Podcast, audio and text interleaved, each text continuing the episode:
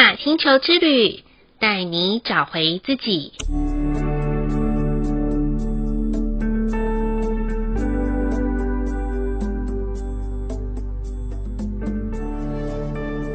第三十九集的蓝鹰波符是奇迹绿色城堡的第三个波符十三天，从红月波符宇宙之水的净化清理，到白风波符的沟通传达，以及人与人之间的快速变动，如今来到了蓝鹰波符，乘风飞翔，如鹰展翅高飞，教导我们用不同的眼光去看见崭新的自己。在最近变动的环境中，我们更要透过蓝鹰的眼光看待每一个事情所发生，都有它形成的意义。就像近期疫情又开始严峻了，这一次人们所要面对的不再只是对抗病毒而已，而是真正的看见自己内在的恐惧，以及突破混乱不安的勇气。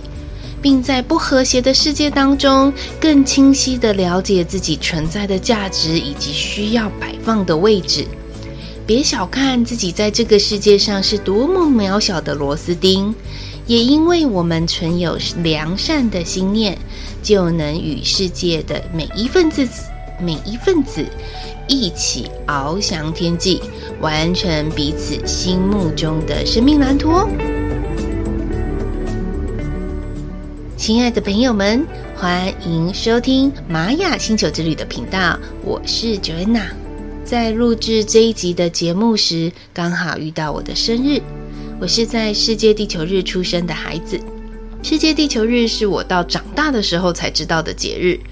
回想在自己求学的过程中所设定未来的职业蓝图上面，好像或多或少都跟这个地球息息有相关的关联。记得刚上小学的时候，我的志愿写的是我未来要成为一个修女，结果老师就忧心忡忡的把妈妈叫到学校来。我想这大概是我生平因为没有犯错，让妈妈来到学校与老师深度交谈的第一次吧。其实，Joanna 从小就生长在一个天主教的家庭，每一周都要上教堂听道理，所以当时的我很渴望可以像主日学的修女一样，总是可以笑眯眯的帮助每一位小朋友。只是当时的国小老师不清楚我的背景，以为我从小就会有出家的念头，所以才会紧急出手约谈我的母亲。其实那时候被约谈的妈妈，她非常冷静，还有斩钉截铁的跟老师说：“没有关系，如果她可以顺利的当上修女的话，我也是乐观其成哦。”假如现在的听众朋友是孩子们的妈妈，请不用担心啦，因为那时候长大之后的我，经过了叛逆期。加上了解修女需要守贞、守贫、服从的修行，当时爱好自由自在的我，甚至于重视享乐的我，打死啊都不愿意再成为修女哦。后来到了国中之后，由于母亲生病需要长期的住院，我就对护士有着崇高的向往，想象自己可以拿着针筒帮助病人打针，还可以推着送药的车子一间又一间的穿梭在病房之间，甚至想要考护专。大学填写的科系是要填护理系，但是这个愿景啊就被妈妈给打碎了。因为身为病人的他，非常能感受到当护理人员的辛苦。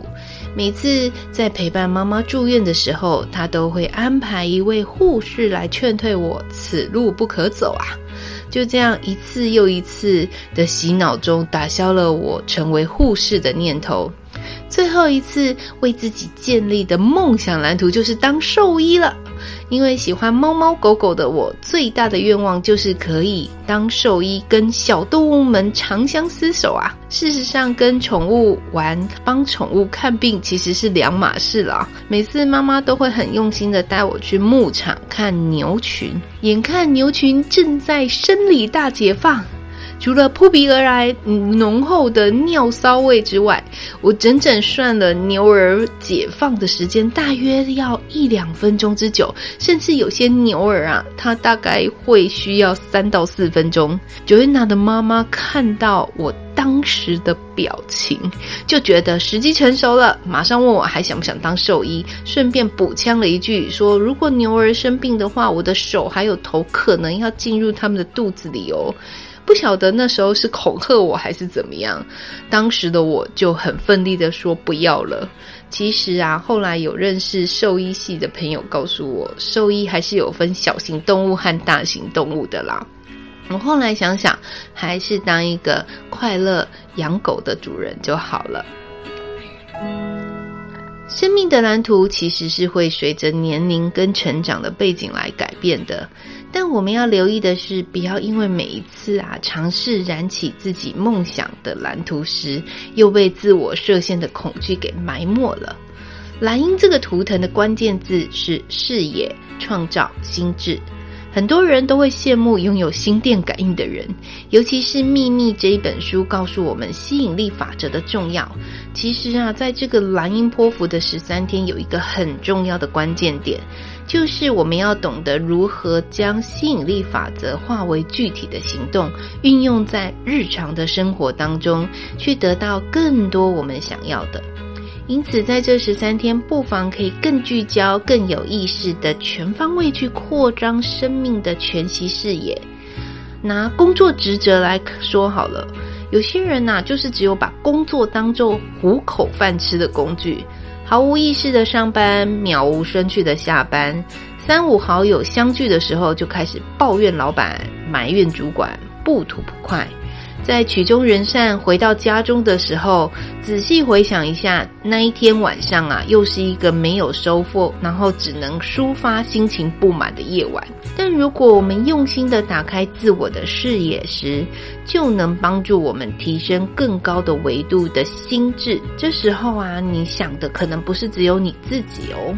可能是全盘的去看待自己在每一个领域可以扮演好的角色定位。从亲身的经历实战当中，给出自己最好的价值。在我学习玛雅十三月亮历的初期啊，我观想老鹰跟蛇这两个动物，其实还蛮微妙的。如果拟人化来说明这两个动物的话，它们可以说是天敌，也可以说是互为盟友啦。当老鹰在天上飞的时候，因为它飞得高，然后又看得远，很快的就可以看到前方的危机。我们用一个比较酷搜感的画面来形容的话，老鹰可以发 line 啊，或者是打电话通知地面上的蛇，告诉他前方其实是有危险的。那么地面上的蛇就可以逢凶化吉，顺利的匍匐前进，从此岸到彼岸。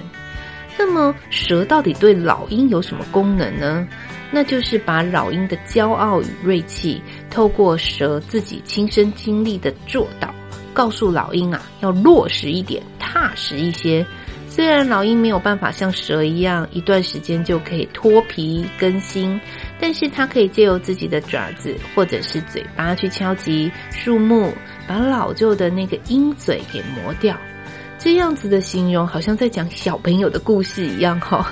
但是想一想，我们在人际的互动当中，不就是有像老鹰和蛇的朋友在我们的身边？所谓啊，忠言逆耳。当老鹰告知前方有危险的时候，蛇不听劝，奋不顾身，就会惹来杀身之祸。当蛇百般规劝老鹰，满遭损，谦受益的态度时，老鹰依然故我，非常不屑的话，那么社会大学必定有它要受的磨难。因此，在这十三天，我们可以试着去放下那些老旧思想与陈旧负担的能量，重新注入一个新的意念种子，就可以创意满分，充分的展现生命的热情之火哦。蓝鹰波符的开始日是在四月二十三号，结束日呢会在五月五号。分别会跨越十三月亮历里面位在第十个显化的行星狗之月，以及第十一个解脱的光谱蛇之月，有没有觉得很共识的巧合啊？我前面才刚分享完老鹰跟蛇的故事，意味着这十三天，我们学习一直要成就完美自己的同时，也要学习不断释放与放下的智慧。唇齿啊，都会有摩擦了，更何况是人与人之间的相处。一段关系久了，就能够看得更清楚、更明白。但这不是要我们因为清晰明白之后，开始学会批判哦，成为对立的武器，而是要懂得。呃，在宽恕与原谅之间扮演对的角色，还有位置。因此，在这十三天，我们要先从自己要达成的完美主义，去接纳我们生命当中的瑕疵。选择有些人，他因为没有办法达成自己的完美，就会选择玉石俱焚呐。但是啊，请别忘了要学会宽恕这一门的智慧。首先要先从原谅自己开始。我个人在上一个白风波符的时候，我又进去了一次的草药仪式。第一天所下的意图就是想要圆满跟父亲之间的关系。纵使我从事的是疗愈之商的工作，其实也是要定期的清理自己。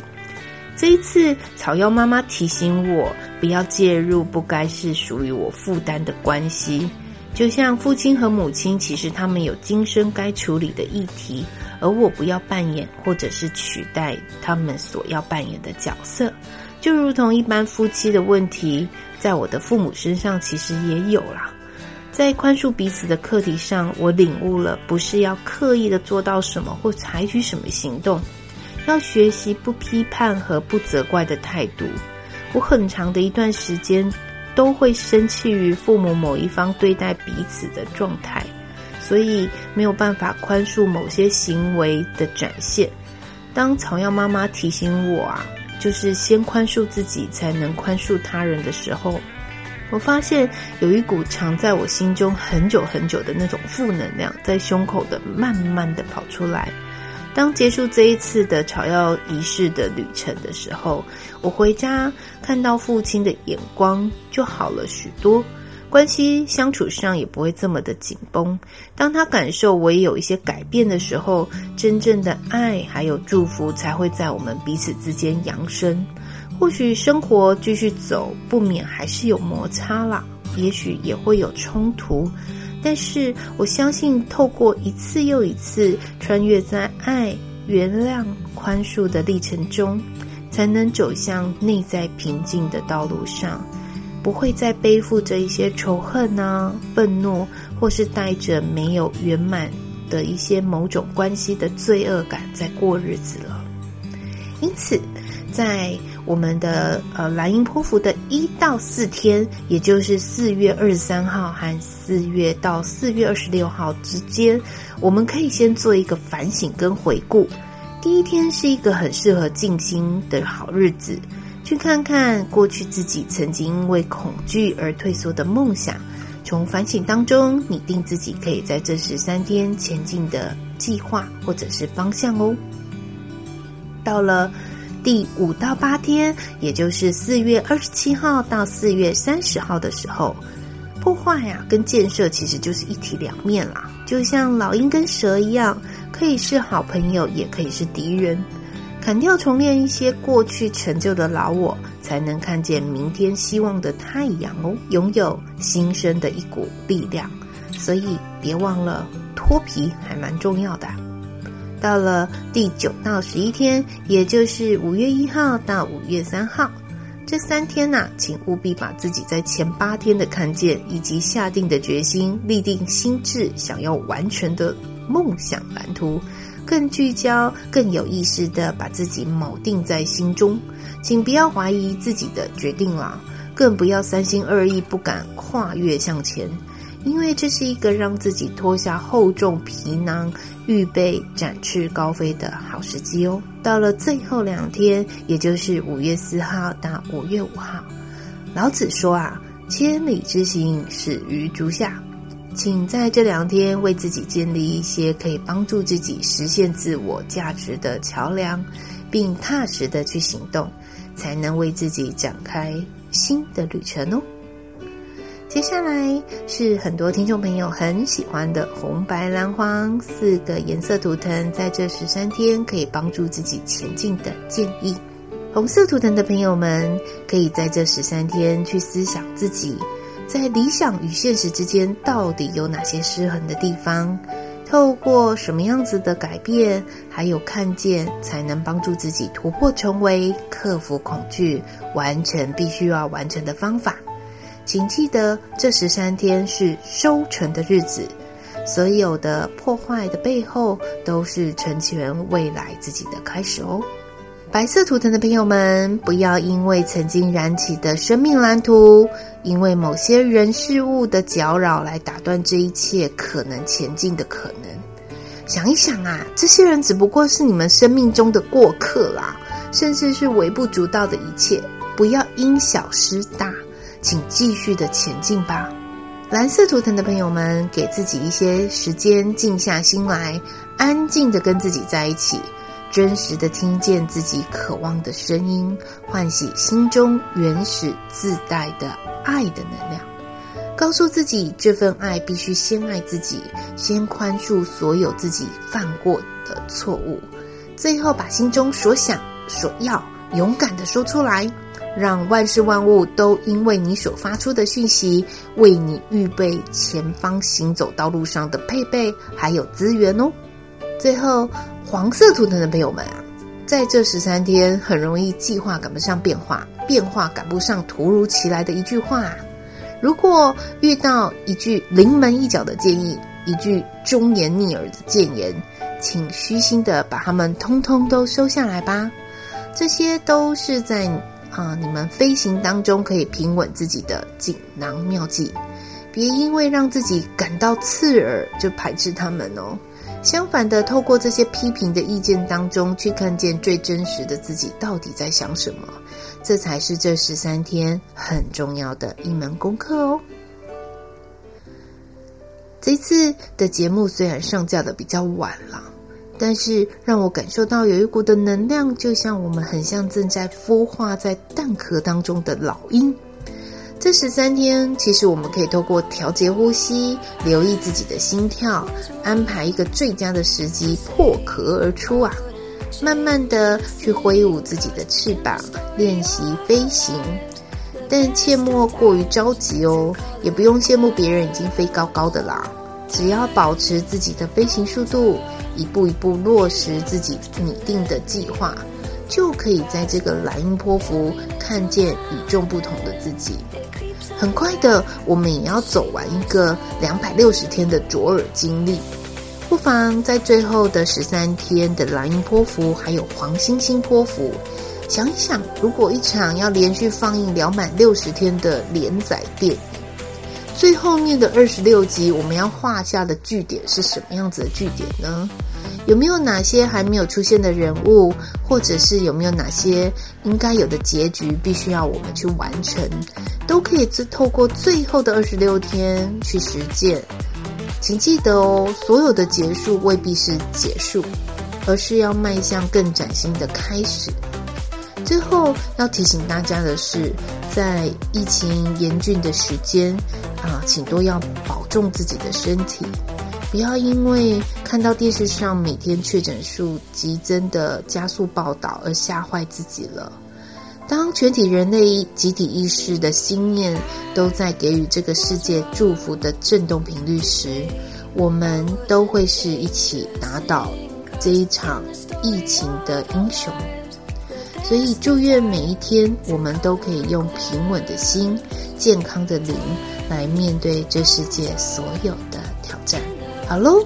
这一集的玛雅星球之旅就播报到这里喽。想要跟 Joanna 说悄悄话的朋友们，都可以加入玛雅星球之旅的 Line@ 与我联络。诚挚的邀请您，也可以留言给玛雅星球之旅，在我们的下面的留言区里面，让我们彼此的心可以更靠近。感谢大家的收听，我们下次见喽，拜拜。